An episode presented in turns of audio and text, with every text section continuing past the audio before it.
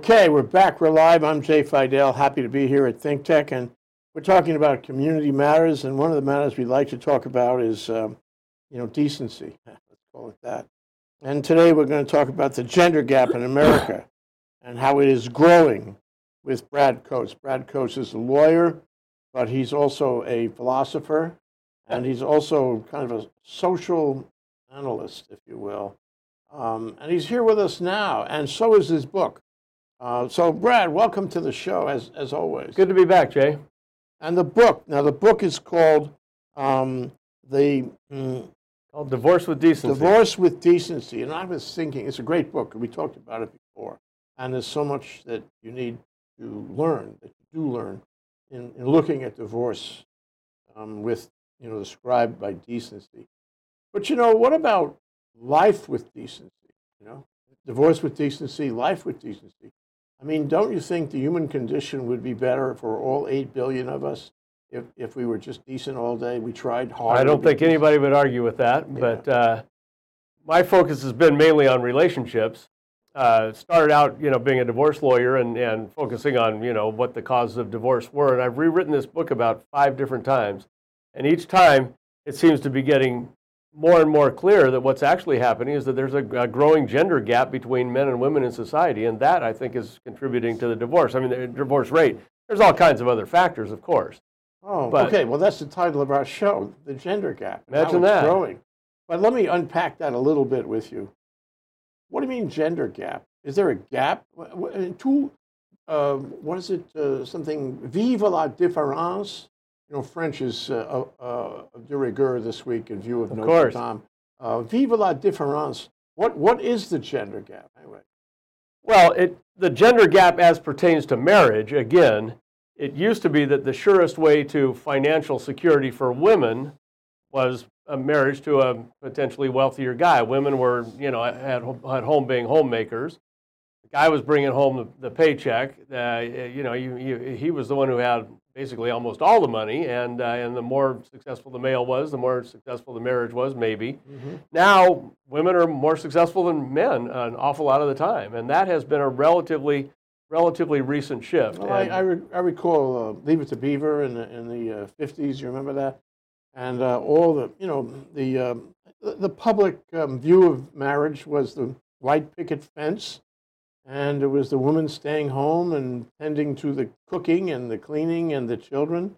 And the man goes off warrior style and, and makes a living and brings home a paycheck. Yeah, and, exactly. And, and so many families that I knew in those days, the woman would never have thought about working, ever. Um, and, but at the same time, she was, you know, under the thumb. That's too strong a term, but she was mm, submissive, and the husband was dominant. Well, women are no longer submissive. Uh, no. Uh, that's, that's for sure. I, let, me, let me just give you some statistics about how, how dramatically this has changed. I'm going to read them off my, my uh, crib sheet because what's happened now is that, the, you know, this is really the roots of feminism is that women are now much less dependent upon men, certainly economically. Nowadays, many women marry men who have less education and lower earning power than they did. In 1960, 32% of wives worked. In, in 2008, it was 60, 61%. Wife is now the main breadwinner in over 25% of all U.S. households. That was 7% in 1970. Almost 60% of all bachelor's and higher degrees, more than half, are now earned by women. One third of married wives are now better educated than their husband. One third of all small, U.S. businesses are now female owned. California just had a passed a new statute that requires female uh, minimum numbers of females on boards of directors for major companies um, it's getting to be, you know, you had the largest number of women ever in U.S. history 102 uh, women elected to the U.S. House of Representatives in last, in last year's election. So this is, a, this is a major and significant change. Is this all out of Gloria Steinem? I mean, what happened here? This is women's rights, women's lib, if you will. That, that goes it's, back. Well, it's the extrapolation anyway. of that, for yeah. sure. I mean, you know, depending on where you want to carry it back to, it may be all out of the birth control pill. I mean, it used to be that women were getting pregnant every time they had sex, not every time, but often they'd have sex and be pregnant. That would take them out of the working world. listen to this childbearing has been reduced from being the primary activity in a female's life cycle to now being only one of several activities that she does.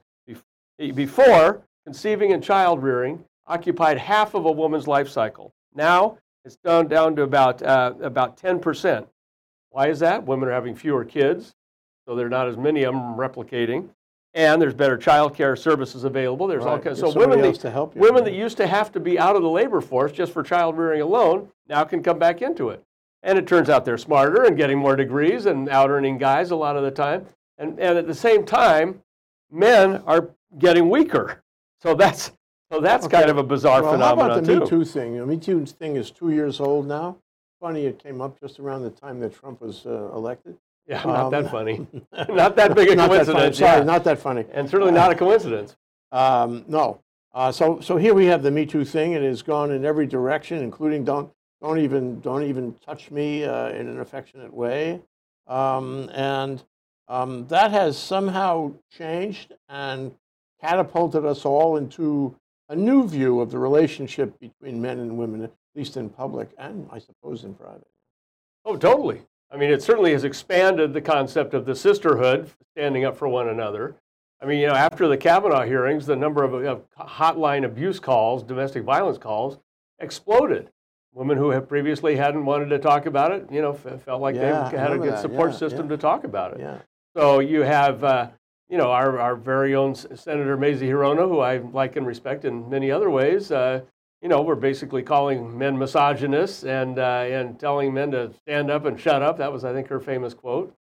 I, you know, that triggered a counter reaction on behalf of men to the term that I'd never even heard before, misandry, which is a misandry is when women hate men.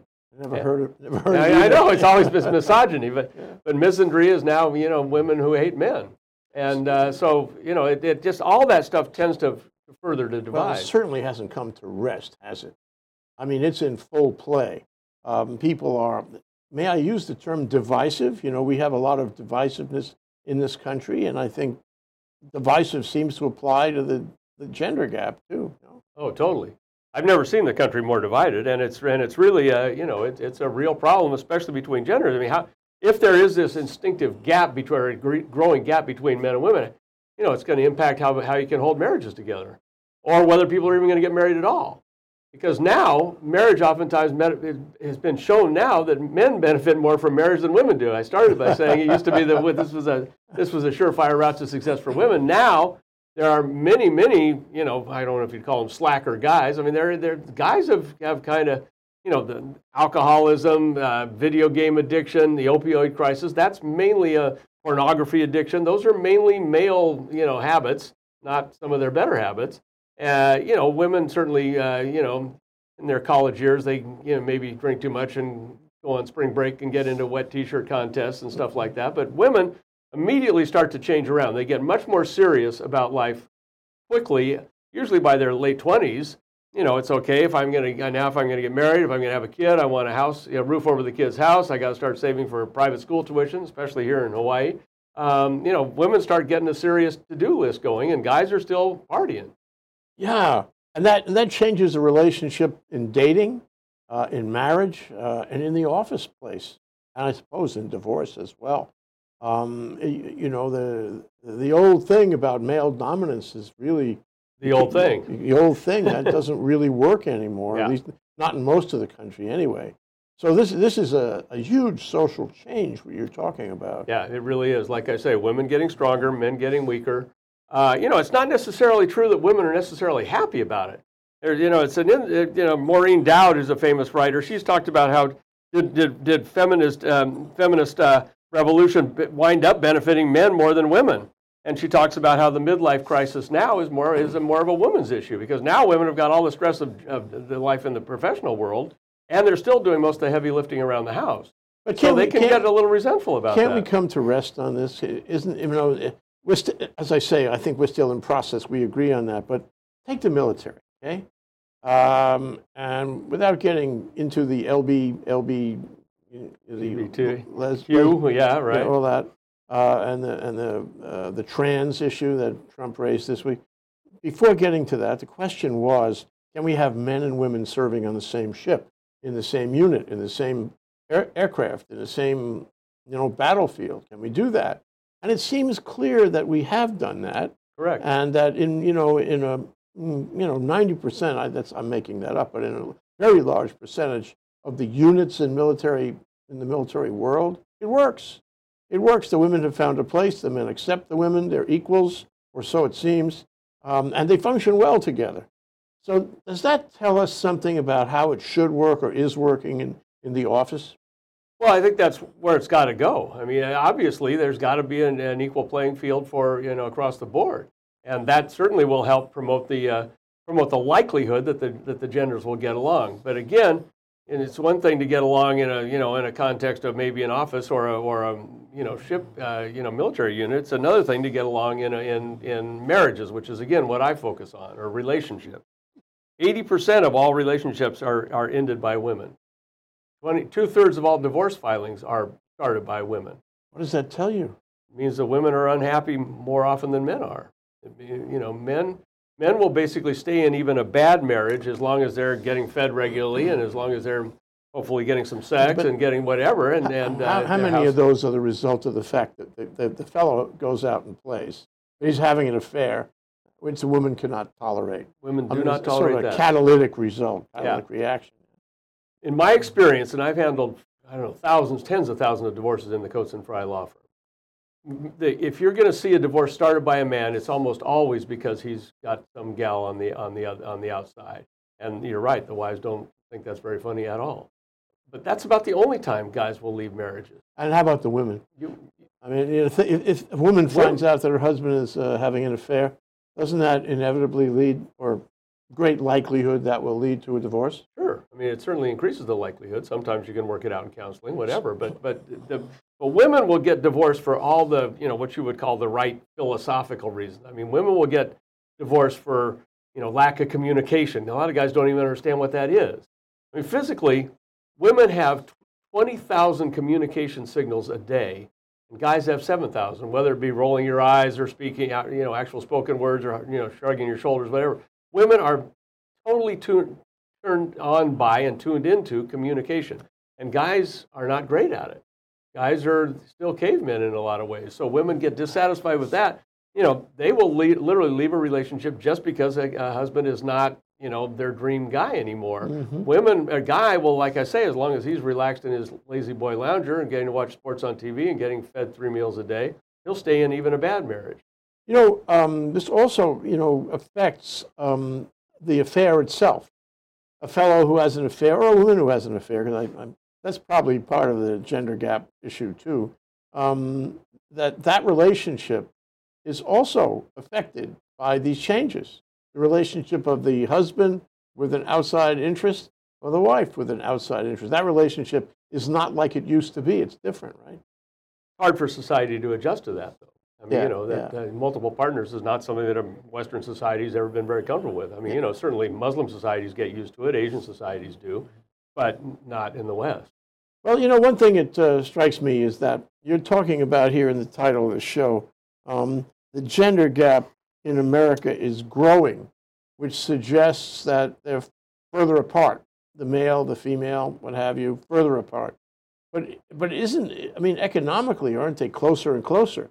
So why do we talk about growing apart when, in fact, um, you know, salaries, uh, power in the office, Oh, um, yeah, no uh, question. Uh, you know, possibilities of advancement are I- I- closer. I'm talking about as, as, it, as it affects the relationship. Certainly, there, you know, the closer we come to equality, I mean, now we've got, you know, almost as many women in the House of Representatives as we do men. And a lot of people say it's much better to have women, you know, run companies and that they're better mediators and, you know, be better managing partners of law firms. I mean, all that stuff is very auspicious. The problem is what happens when, you know, when the woman who's been the managing partner of the law firm and has had a very stressful day comes back home and her husband is, you know, underachieving you know, playing video games, watching porn, getting drunk, doing all the kind of things that guys are so great at, and making half the money she is, how long does that, you know, how long does it take before that starts affecting her dissatisfaction with the relationship? One minute. So- it takes one minute. Yeah, exactly. And that's because we're going to have a one minute break right now. Brad Coates, uh, matrimonial lawyer and philosopher. We'll be right back. Aloha, I'm Gwen Harris, the host here at ThinkTech Hawaii, a digital media company serving the people of Hawaii. We provide a video platform for citizen journalists to raise public awareness in Hawaii. We are a Hawaii nonprofit that depends on the generosity of the supporters to keep on going. We'd be grateful if you'd go to thinktechhawaii.com and make a donation to support us now. Thanks so much.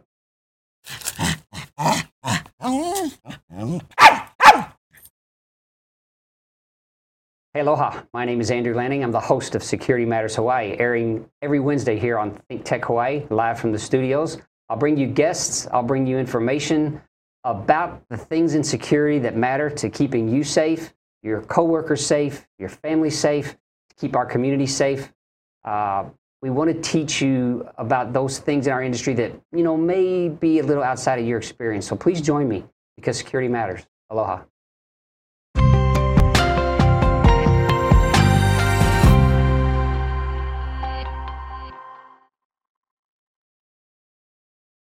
Okay, okay, we've had a minute to think about that. But you know, one thing is, you know, this discussion, this issue that you've raised, and I know you give talks about it hither and yon, it's a little scary for men, isn't it? It, It it they no longer have the prerogatives they thought, maybe they thought when they were younger that they would have. You- you- Listen to this. The new trend, as published in a recent article by the American Psychology Association, has described toxic masculinity as a public health crisis and recommends treatment guidelines for men and boys, which effectively pathologize the male half of humanity.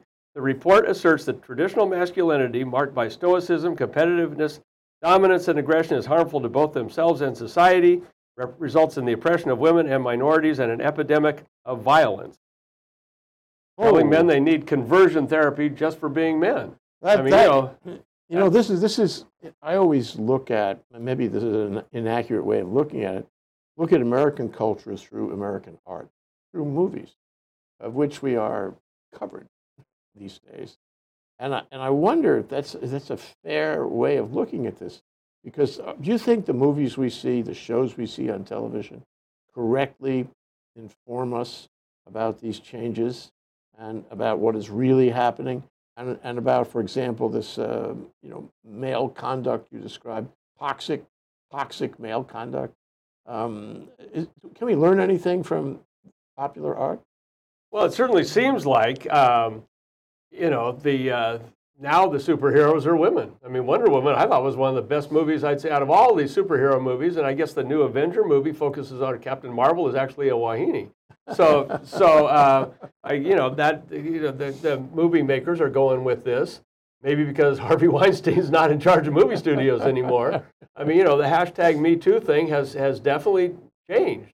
I mean, it used to be that an alpha male approaching a woman in an elevator and saying, "Hey, that's an attractive dress" or whatever, um, you know, was you know that that was, That was par for the course, and Yeah. it was a compliment. Yeah. Now it's sexual harassment. Yeah. So this gets this gets to be very very serious and could get seriouser. Um, the more the more uh, Well, let's talk about that. I mean, you, you, you, so it's going to get worse. Maybe you know anything I say can be turned the wrong way against me in the elevator or otherwise, and expose me to criticism or worse um, because of the gender gap, or at least the, the sensitivity after the Weinstein change. At the very least, the genders are going to be more on guard vis-a-vis one another, which, which may be, you know, that may be okay. it may be but okay, it, but it also does kind of mess with, you know, the Darwinian theory and thousands of years of, of you know, of uh, you know, human history and biology. Yeah, how you know? uh, What about the old thing about male mm, male hormones? Male, you know, need to hunt, right? And uh, you know, be a, a warrior and come back with the beef and all that. You know, the necessary, I mean, historically necessary role of the male. Are, are we going to are we going to lose that? Uh, maybe we have to. We're going to have to neuter it to some degree. I mean, I mean, men are going to have to get to be more sensitive. What women want is, is sensitive, communicative males. They don't want a big, brawny, come home with the, you know, kill the saber-toothed tiger at the at the head of the uh, at the head of the cave type of guys anymore. Um, you know, female athletes are doing stuff that you would have never even believed anymore. I mean, I watched some of these uh, some of these Wahine runners running a marathon. You know, five minutes slower than than guys. Uh, you know, It's it's true. it's amazing. Just in Boston this week. That's right. So, you know, I just wonder, you you talk about the future, and I'm interested in the future. I mean, I think we here at Think Tech are always interested in, you know, projecting into the future. So, yes, maybe it'll get more mm, Harvey Weinstein concerned, you know, better be careful. Don't say anything that might offend anyone. Um, the other the other side of it, though, maybe there'll be, uh, and you referred to this earlier, sort of a backlash. You know, right now, for example, there's an organization called Women for Energy or Women in Energy. Wait a minute, all the energy organizations in the past have been people in energy. So now it's women in energy. Are we going to see more men in energy? Is that is that what's going to happen? Is you know sort of a you know a, a, a loop back, or are we going to are we going to continue to see the um, you know the process by which women uh, ascend you know to greater influence, and the men really don't celebrate their malehood? Well, I, I think the ascension of women in the Western world, anyway, is, is inevitable at this point. I don't, you know, I don't think there's any, any question about that. I mean, women are able to do stuff that guys don't seem to be able to do. And the more the paradigm shifts to, to the focus in society being on that rather than on just, I mean, nowadays you fight a war by, by triggering a drone strike, uh, you know, and, and uh, you know, and women can do that just, just as easily well as, or better. guy, yeah, yeah, it's, yeah. not, it's not how many hands do you need to hold a broadsword? Or information technology, computers, all these big companies, totally. they're dominant and they're very successful companies, and women can do that just as well, if not better. I think it's probably a great thing for society and for the and for the economy. And I mean, you know, by all means, I I love to hire women in my law firm. The problem is, you know, what it's going to do to the traditional male-female, you know, romantic relationship and marriages. I mean, 51% of all females in, in the U.S. nowadays are unmarried.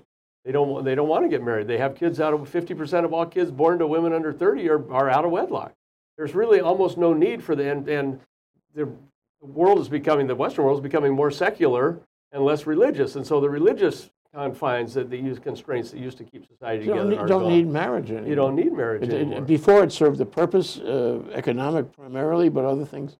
Now, now you don't need it because you can get what you want without marriage. And with a longer lifespan, you know, then you've got to try and have a have a relationship that actually sticks through all that and continues to work, and that gets less and less likely because you need oftentimes people need different partners for different stages of their lives. So, so marriage. I mean, there are, there are uh, there's a guy named Charles Martel who's predicted the, the end of marriage in 2000 uh, between 2028 and 2034. It's the sociologist uh, Charles Martel, which uh, that ain't that long away. Ten years. A six year span there. Yeah, somewhere within the next 10 to 15 years, he predicts the end of marriage altogether. What do you think? I don't think it'll be You know, quite that. As, as a, as a matrimonial lawyer, this should be of some concern to you. yeah, no kidding. And already we've already we've changed our practice a lot to focus on on paternity cases, which are you know child rearing cases, uh, custody and child support for kids born out of wedlock.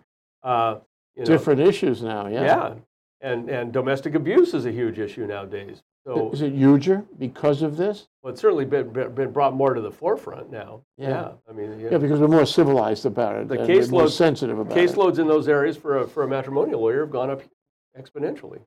So, really, what I want to get out of this here in the last few minutes of our discussion is um, some advice. Yeah. Advice to men, and for that matter, advice to women about the gender gap, how to deal with it, how to adjust your thinking about it, your worldview about it, and your day-to-day conduct, so that you, you know, don't cross a line and and and uh, undermine, you know, your position in the community or your relationships with people around you. What's your advice going forward, knowing all this uh, and thinking about the gender gap and how it's growing? Well, there's, uh, I think women's progress in the, at least in the Western world, is virtually unstoppable. I think you got to take that as a given. Uh, there are some there's some chemistry that might work. There's something called a vasosuppressor, which is a, a vasosuppressor, which is a bonding hormone where maybe people can, you know, literally take chemicals that make them be more empathetic and, and more emotional towards one another.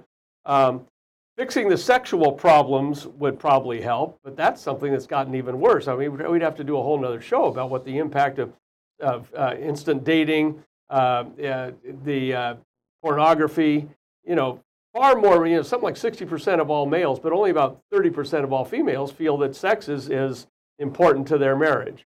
So maybe women, you know, could, with sexual, there's, there's sex counselors, sex therapists that can maybe improve those statistics.